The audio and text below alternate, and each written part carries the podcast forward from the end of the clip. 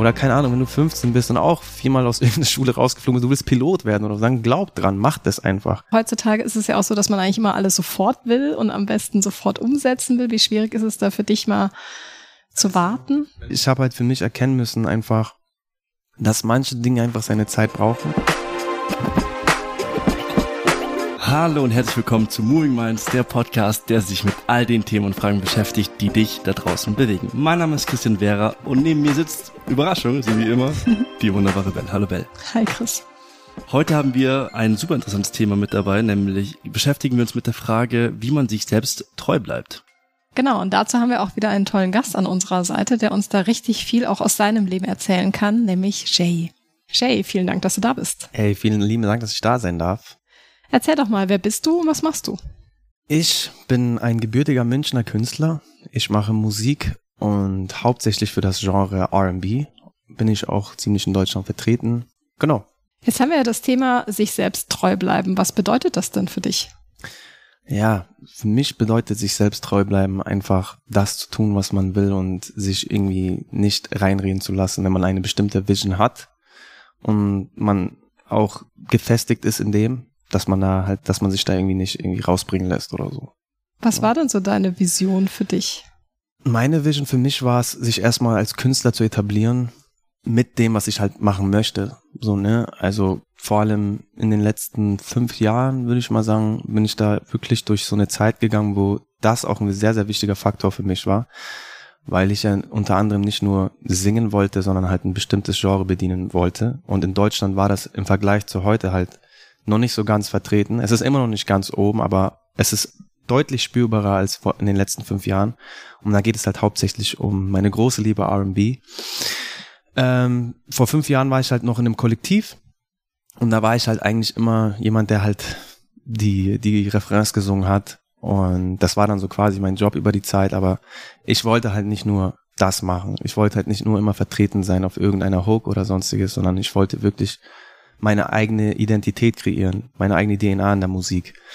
Und zu dieser Zeit war es halt auch oft so, dass du halt Einflüsse von vielen Seiten bekommen hast, sei es deine Freunde oder was weiß ich, Leute aus der Industrie oder mein Gott, Social Media Comments und sonstiges, die schon Gewicht hatten, dass du eventuell mal ein bisschen anfängst an dir selber zu zweifeln und ob die Vision, die du da eigentlich hast, gar nicht so den, den, wie sagt man, ob das überhaupt sinngemäß ist, was ich da gemacht habe, ne? Ja, aber dann mit den Jahren war ich halt einfach realistisch zu mir selbst und habe gesagt, ey, ich habe diesen Traum, ich möchte das machen, das so fühle ich mich auch wohl. Und ich habe das halt durchgezogen und konnte dann schon eigentlich so für ein bisschen Aufruhr sorgen in dem, was ich mache und jetzt kann ich sagen, dass auf jeden Fall, wenn man halt meinen Namen irgendwo zu hören bekommt, in, vor allem in der deutschen Musikszene, dass man mich auf jeden Fall mit dem Genre R&B verbindet. Und das, da war mir halt wichtig, zu dieser Zeit vor allem, wo man sich halt so ein bisschen beweisen musste, einfach dem treu zu bleiben, was man machen möchte. Okay, und was hat dir dabei geholfen, dir selbst treu zu bleiben? Also waren es Leute, die dich bestärkt haben oder was hat dir geholfen, in solchen Momenten durchzuhalten? Also grundsätzlich natürlich ich selbst. Also ich würde sagen, das ist auch so eine, ähm, das ist auch vielleicht so eine leicht psychologische Sache, weil wenn ich Sachen nicht mache, die mir wirklich gefallen, dann kann ich halt auch nicht wirklich schlafen. Weißt du, es ist dann wirklich so, dass mich das dann so triggert und nervt und ich nicht so ganz zufrieden bin und das ist unabhängig von irgendwelchen Zahlen oder Streaming-Zahlen, die man dann, sieht, wo man sagt, okay, ey, guck mal, du hast jetzt keine Ahnung über eine halbe Million geknackt, aber es ist nicht das, was du vertreten möchtest. Und da habe ich gemerkt, ich so, ey, das schmeckt mir halt nicht so, ne? Und in dem ähm, Moment war mir halt bewusst, okay, weißt du was, ich glaube, für mich ist es einfach gesünder, auch für meine Psyche zu sagen, mach das, was du willst, so und alles andere wird sich halt dann ergeben oder halt auch nicht, aber ich musste halt abwägen im Sinne von, willst du einfach nur erfolgreich sein mit Musik als ähm, Komponente oder willst du wirklich das durchziehen und das als deine Brand machen und dann strugglest du halt noch ein paar Jahre, ne? Ja, und ich habe mich halt dann für Letzteres entschieden und habe dann natürlich gesagt, ey, nee, ich muss mir treu bleiben, ich möchte es einfach machen, weil ich kann pennen gehen, so. Genau, ja. aber natürlich auch Leute in, äh, aus meinem Umfeld, unter anderem auch Saibo, der hat auch immer gesagt, ey Bro, oder halt meine Leute, mit denen ich halt Musik musiziert habe, so, die auch zu mir gesagt haben, Bro, du bist krass und so, aber die auch realistisch zu mir waren und gesagt haben, ey, das und das kannst du noch besser machen oder da ist auf jeden Fall noch Luft nach oben. Dann habe ich mir halt dieses Feedback, aber auch gezieltes Feedback, was ich mir ausgesucht habe von den Leuten, wo es mir halt auch wirklich was bedeutet, habe ich mir das zu Herzen genommen und weit haben mir gefeilt und dran gearbeitet, genau. Und was ist das jetzt für ein Gefühl, jetzt wo du da stehst, wo du hin wolltest?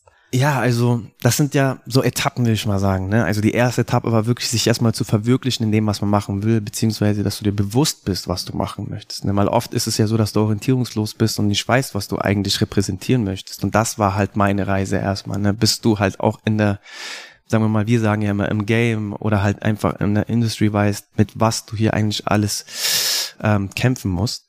Deswegen mal, bevor wir dahin kommen, ähm, war es für mich dann erstmal so, okay, ich bin froh, seit 2020 würde ich sagen, wo meine Single Broken Pieces rauskam, dass ich aus dieser Szene, die halt auch noch nicht groß ist, aber aus der Szene, aus der deutschen R&B-Szene halt meinen Respekt bekommen habe, vor allem auch von den einer der größten Legenden Jonesmann, an dieser Stelle Props an den lieben Jonesmann, der mir äh, offiziell auch im Internet gesagt hat, dass ich jetzt sein äh, Lieblings-R&B-Artist aus Deutschland bin. Und das ist für mich halt dann so, ey, das kann ich meiner Mama erzählen. So. Weißt du, das ist so eine Sache, mhm. die ist einfach in meiner Vita, die habe ich hinterlassen, die ist in meinem Archiv und was das betrifft, sagen wir mal, meine Legacy, würde ich sagen, bin ich froh darüber auf jeden Fall. Wie ging das denn bei dir los mit deiner Leidenschaft für R&B? Wann wusstest du denn, das könnte meine Leidenschaft sein?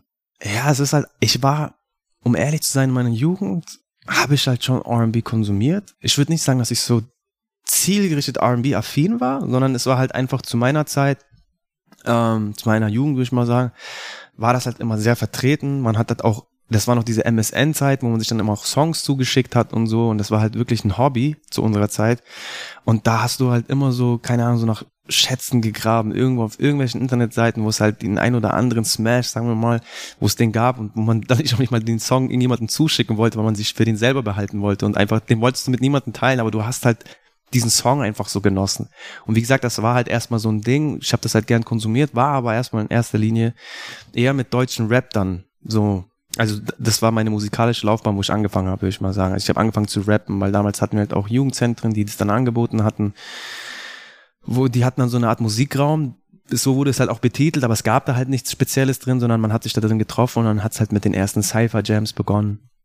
Und dann hat man erstmal angefangen zu rappen, dann hat man mit den ersten Texten angefangen und dann kamen halt die ersten Freestyle-Battles. Und irgendwann, so mit den Monaten, habe ich gemerkt, oder auch habe ich Feedback bekommen, vor allem von Freunden und so, die zu mir gesagt haben, ey, du kannst eigentlich auch singen, du hast eigentlich eine schöne Stimme. Und ich habe da noch nicht so ganz dran geglaubt, aber ich habe es dann wirklich gemacht und versucht umzusetzen. Und dann war es eigentlich immer nur so ein, ja, auch so eine Komponente zum Rappen. Das heißt, dann habe ich angefangen, Rap-Songs zu machen und zum Beispiel meinen Chorus zu singen. Und irgendwann habe ich mich dann so sehr in das Thema Gesang irgendwie vertieft, weil ich das halt auch einfach mega spannend fand und einfach mal wissen wollte, was, worum es da wirklich geht. Und gleichzeitig halt auch, wie gesagt, mit der Liebe zur R&B hat sich das dann kom kombiniert, dass ich mich halt wirklich dann irgendwie nur noch darin gefunden habe und dann, ich glaube, so gegen mit 17, 18 war dann eigentlich mein Fokus auf dieser Schiene, genau. Und seitdem mache ich nur das. Ja. Du hast ja auch einen ganz spannenden Hintergrund kulturell gesehen. Ne? Du bist Uigure. Spielt das denn eine Richtig. Rolle in deiner Musik? Ähm, es spielt grundsätzlich eine große Rolle für mich. Ich würde jetzt sagen, nicht, dass ich die jetzt in meiner Musik bisher so wirklich äh, repräsentiert habe. Das hat aber auch einen besonderen Grund, weil ähm, ich so ein bisschen, um auf das Thema von eben zurückzugreifen, ich habe ja gesagt, es geht ja immer nach Etappen und ich mir ein bestimmtes Level oder ich habe ein bestimmtes Ziel, wo ich erstmal hinkommen möchte, zu sagen, ey, guck mal, ich, jetzt habe ich genügend Reach. Ich hab, ich bin groß genug zu sagen, dass ich mein, meine ganze oder mein, mein ganzes Schweiß und Blut jetzt in so ein Projekt ähm, hineinversetzen kann, dass ich kulturelle Dinge aus dem Uigurischen mit äh, beeinziehen kann von in meinen Songs oder in dem jeweiligen Projekt halt. Und da bin ich noch etwas geduldig. Aber hin und wieder bringe ich immer so kleine Nuancen in meine Videos, wenn ich jetzt keine Ahnung was Traditionelles trage oder mal im Social Media ein bisschen was versuche äh, zu teilen von irgendwelchen Künstlern, die ich halt kenne oder wenn wenn es halt irgendwelche Dinge sind, die es halt jetzt irgendwie, die da irgendwie eine Rolle spielen mit der uigurischen Kultur, dann versuche ich da auf jeden Fall noch zu spreaden, aber das ist ein Herzensprojekt, das mir schon seit Jahren durch meinen Kopf geht. Noch bin ich nicht ready dafür, aber es wird auf jeden Fall kommen. Wie präsent ist denn die uigurische Kultur so in deinem Alltag noch? Weil der Struggle ist ja da. Ähm. In meinem Alltag? Mm, ja, ich telefoniere jeden Tag mit meiner Mutter, dann muss ich auf Uigurisch reden. Aber ähm, da ist sie auf jeden Fall täglich vertreten so. Aber es, ja, ich meine, seitdem ich auch ausgezogen bin, habe ich halt ein paar Sachen von nach Hause mit, von zu Hause mitgenommen, wie jetzt, wenn ich Sachen koche oder ja, so bestimmte kleine Traditionen, die man halt so mitnimmt, wie du alleine, keine Ahnung, aufräumst oder isst und so eine Sachen. Das gibt's ja, gibt's ja auch so bestimmte kleine Moves, die, die, wo du sofort checkst, okay, der ist ein Uigure, so. Das habe ich auf jeden Fall mitgenommen. Aber so grundprinzipiell, dass ich jetzt denke, boah, ey, ich muss was für die Kultur umsetzen, ähm, ist das auf jeden Fall ein Ding, was in meinem Hinterkopf schwebt, aber ich auch ehrlich sagen muss, dass ich mich nicht wirklich gerade täglich damit befasse, dass ich sage, okay, was kann ich jetzt tun, was kann ich jetzt tun, sondern ich warte den Moment ab, bis ich halt an einem Level bin, wo ich sagen kann, okay, jetzt habe ich die Freiheit, die finanzielle Freiheit oder auch die, die Zeit, um mich mal wirklich drei Monate wegzusperren oder sagen wir, lass es ein halbes Jahr oder ein Jahr sein, um ein sehr, sehr geiles, großes Projekt umzusetzen, wo ich auch mein Netzwerk nutzen möchte, was jetzt mittlerweile weltweit ist mit allen Uiguren, so, mhm. weißt du? Und da warte ich. Das ist echt ein Herzensprojekt, wo ich sage, ey, es baut sich auch in der Zeit, wo ich ja, wo ich selber gerade wachse, einiges auf. Und wenn es darum geht, dann muss das von A bis Z einfach stimmen. Genau. Wie wichtig ist denn da Geduld, ne? Weil du sagst, boah, ich brauche ja. ein bisschen Geduld und die, die Zeit ist vielleicht noch nicht reif. Äh, heutzutage ist es ja auch so, dass man eigentlich immer alles sofort will und am besten sofort umsetzen will. Wie schwierig ist es da für dich mal zu also, warten? Wenn du mal meine Freunde fragen würdest oder alle, die mich kennen, die wissen eigentlich, dass ich ein sehr, sehr geduldiger Mensch bin. Manchmal auch schon zu geduldig, also im Sinne von Konflikten oder so. Ähm, aber ich habe halt für mich erkennen müssen, einfach, dass manche Dinge einfach seine Zeit brauchen. Es gibt auch Dinge, wo ich zum Beispiel mega ungeduldig bin, zum Beispiel, wenn ich einen Song schreibe oder so und irgendeine kleine Nuance in einem Beat fehlt oder in einem Instrumental und ich das jetzt gerade nicht umsetzen kann, aber ich möchte es jetzt umgesetzt haben, dann telefoniere ich wie ein Verrückter rum und sage, ey, was muss ich da machen? Weil dann habe ich halt, dann triggert mich das so, ne? Da bin ich auch extrem ungeduldig, aber rein realistisch ähm, muss ich mir halt immer auch sagen, das, also was ist gerade realistisch umsetzbar? Was kann ich machen? Wo reicht mir mein Budget wo aus, wo du es halt, wo du halt das oder das Projekt umsetzen kannst, was halt gerade vor dir steht. Und dementsprechend habe ich mir gedacht, okay, dadurch, dass ich das, mein Herzprojekt für meine Kultur oder meinen Background so groß machen möchte, dass ich da einfach Geduld haben muss und noch umso mehr Gas geben muss in dem, wo ich mich gerade befinde, dass ich halt an dem Punkt komme, dass ich mir das erlauben kann. Mhm. Genau. Was bedeutet denn Musik für dich? Ist es ein Ventil? Ist es eine Möglichkeit, dich auszudrücken? Ist es irgendwas, wenn es dir schlecht geht, dann gehst du zur Musik oder? Ja, sehr interessante Frage. Also es ist für mich zu 100 Prozent ein Ventil, aber ich habe das auch sehr spät erkannt. So, ne? Ich habe Musik erstmal gemacht, weil ich Bock hab, so und auch aus dem Background von meiner Mutter, sie ist ja eine Folklore-Tänzerin, so. Hm. Also Musik hat schon immer eine wichtige Rolle bei uns in der Familie gespielt. Auch mein größerer Bruder hat immer schon Musik gemacht. Ähm, aber ich muss, ich habe echt tatsächlich mit der Zeit erst erkannt, wie wichtig mir Musik eigentlich wirklich ist. So, ne? Am Anfang wollte ich halt einfach was machen, was cool klingt, was nice klingt, was Spaß macht. Aber ich glaube, so bei meinem ersten Heartbreak so wirklich habe ich gecheckt, wie, wie krass Musik eigentlich für mich da ist und wie krass therapierend es ist, wenn du halt die Dinge, die dir gerade durch den Kopf gehen oder durch dein Herz, wenn du sie auf Blatt Papier umsetzt, was für einen Impact das eigentlich hat, wenn du dann hörst, was du da eigentlich angestellt hast. Und vor allem wenn du das Projekt dann fertig gemacht hast und eine gewisse Zeit vergangen ist und du dann quasi darauf zurückgreifst und weißt, ey, guck mal, das ist in deinem Archiv gelandet, also in deinem Lebensarchiv. Du hast da quasi was hinterlassen für die Welt da draußen, aber auch für dich selber. Es ist quasi wie ein Tagebucheintrag, weil du schaust dann wirklich zurück und sagst, ey, krass, guck mal, zu dem und dem Zeitpunkt ging es mir halt nicht so nice. Und da ist mhm. das und das entstanden. Und da wusste ich einfach, ey, hätte ich die Musik nicht gehabt, dann hätte ich auch nicht in die nächste Etappe kommen, einfach um, um, wie sagt man, um Dinge zu verarbeiten. Genau, deswegen ist Musik in erster Linie ein Ventil, aber wenn nicht auch sogar mein Leben. Ja. Wie schön. Ja. Was hättest du denn gerne als 16-Jähriger gewusst von dem, was du heute weißt? Also, wenn du jetzt dein 16-jähriges Ich treffen würdest, was würdest du dem sagen? Die Sache ist, ne, ich als 16-Jähriger, ich habe eine Sache mitgenommen, seitdem ich 16 bin, die bis dato immer noch so in einer Charaktereigenschaft vorhanden ist. Es ist halt meine Sturheit so, ne? Äh, ich würde mir auf jeden Fall wünschen, dass mein 16-jähriges Ich das zu Herzen nehmen würde, so, aber ich würde wirklich sagen, ihm versuchen zu sagen, also die Unsicherheiten wegzunehmen. Weil oft ist es so, dass man sich mit einer Unsicherheit irgendwie zufrieden gibt oder sich darauf belässt und sagt, ey, ich kann das halt einfach nicht, dann lasse ich es auch sein. Und zu dem Zeitpunkt habe ich halt viele Sachen ausprobiert, die halt für manche immer zu Größen wahnsinnig geklungen haben, wie keine Ahnung, ich habe jetzt eine Gitarre in die Hand genommen oder ein Piano und die meinten zu mir, hey, hör auf damit so, weil du klimperst noch rum. Und dass mich das halt eingeschüchtert hat oder so. Ich hätte gerne meinem 16-jährigen Ich gesagt, ich so, ey, mach einfach, was du machen willst, so zieh das durch, glaub an dich und lass dir von niemandem was sagen, so. Weil so jemanden, die, ich glaube, so diese Insecurities oder diese Unsicherheiten, das check ich auch immer mehr bei anderen Leuten oder auch bei der jüngeren Generation, dass das schon so ein, so ein wichtiger Faktor ist, der bei manchen sogar so krass hängen bleibt, dass halt leider Gottes dann auch dein Schicksal drunter glauben muss, ne? Also wenn du, es gibt so viele Talente da draußen, die, was weiß ich, sagen wir mal, eine überkrasse Stimme haben und gleichzeitig vielleicht auch, ähm, aber gleichzeitig jetzt irgendwie das Aussehen nicht stimmt oder so, ne? Und dann du halt einfach, keine Ahnung, von der oberflächlichen Welt so ein paar Bashings bekommst und dass man das halt so sehr zu Herz nimmt, dass man halt dann, sag mal, diesen, diesen Schatz, den man eigentlich trägt, dann einfach verfliegen lässt und dann, keine Ahnung, dein Schicksal halt in eine komplett andere Richtung geht und manchmal sogar auch traurig enden kann. Und deswegen, zu meiner Zeit, ich war ja auch nicht immer der bravste so, ne? Hab mit 16 auch die ein oder andere Geschichte erlebt, hätte ich gesagt, ey, glaub an deine Vision, mach, sperr dich ein, aber mach auch nicht zu viel, sondern schau, dass du auch coole Sachen aus deiner Jugend mitnehmen kannst, genau.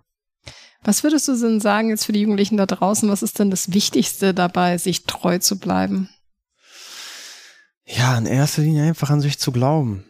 Ich glaube, es ist halt auch leichter gesagt als getan, weil es, ich glaube, das ist ja eigentlich schon so ein Klischeespruch. Das hörst du ja nicht nur hier das erste Mal, sondern das hörst du immer so, ey, glaub an dich oder du musst nur an dich glauben. Und ja, aber manchmal unterschätzt man, glaube ich, wie schwer das eigentlich für einen Jugendlichen da draußen ist, sich ähm, mit diesem Slogan, würde ich mal sagen, irgendwie auseinanderzusetzen, zu sagen, ja, hey, glaub jetzt an dich oder sonstiges. Oder man ist dann trotzdem irgendwie so mit äh, negativen Gedanken behaftet und schreit dann direkt irgendwie aus und macht dann und glaub, fängt dann natürlich an nicht an sich nicht an sich zu glauben.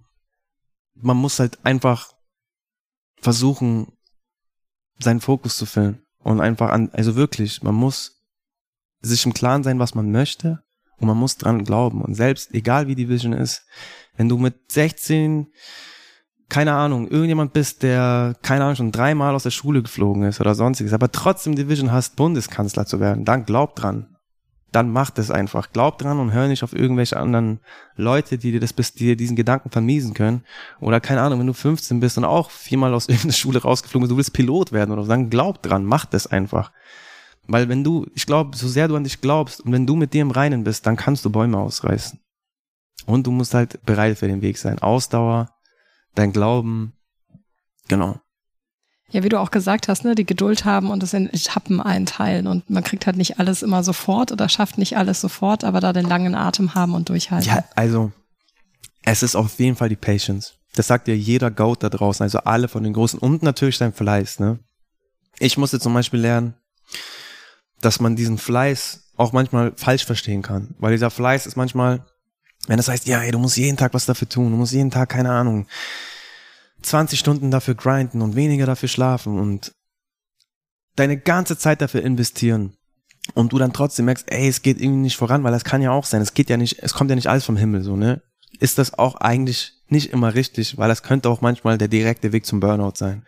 Deswegen nach all diesen Erfahrungen, die ich gerade mitnehmen kann, und ich bin auch nächstes bei meinem Ziel, aber in dem, wo ich mich gerade befinde, kann ich sagen, dass halt natürlich dein Vertrauen an dir selbst, dein, äh, deine Organisation mit dir selbst auch sehr eine große, wichtige Rolle spielt, wie organisiert du bist und deinen Tag einteilst, du aber letztendlich an die Vision glaubst. So. Also das ist dein, dein Zepter, nach dem du gehen solltest, so, aber wie du dich organisierst und dass du nicht vergisst, auch was in deinem Leben zu erleben und natürlich auf deinen finanziellen Aspekt zu achten, weil das haben wir nicht gemacht.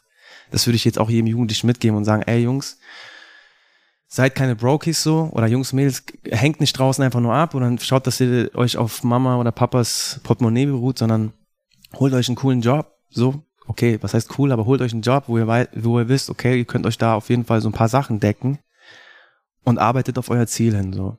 Genau.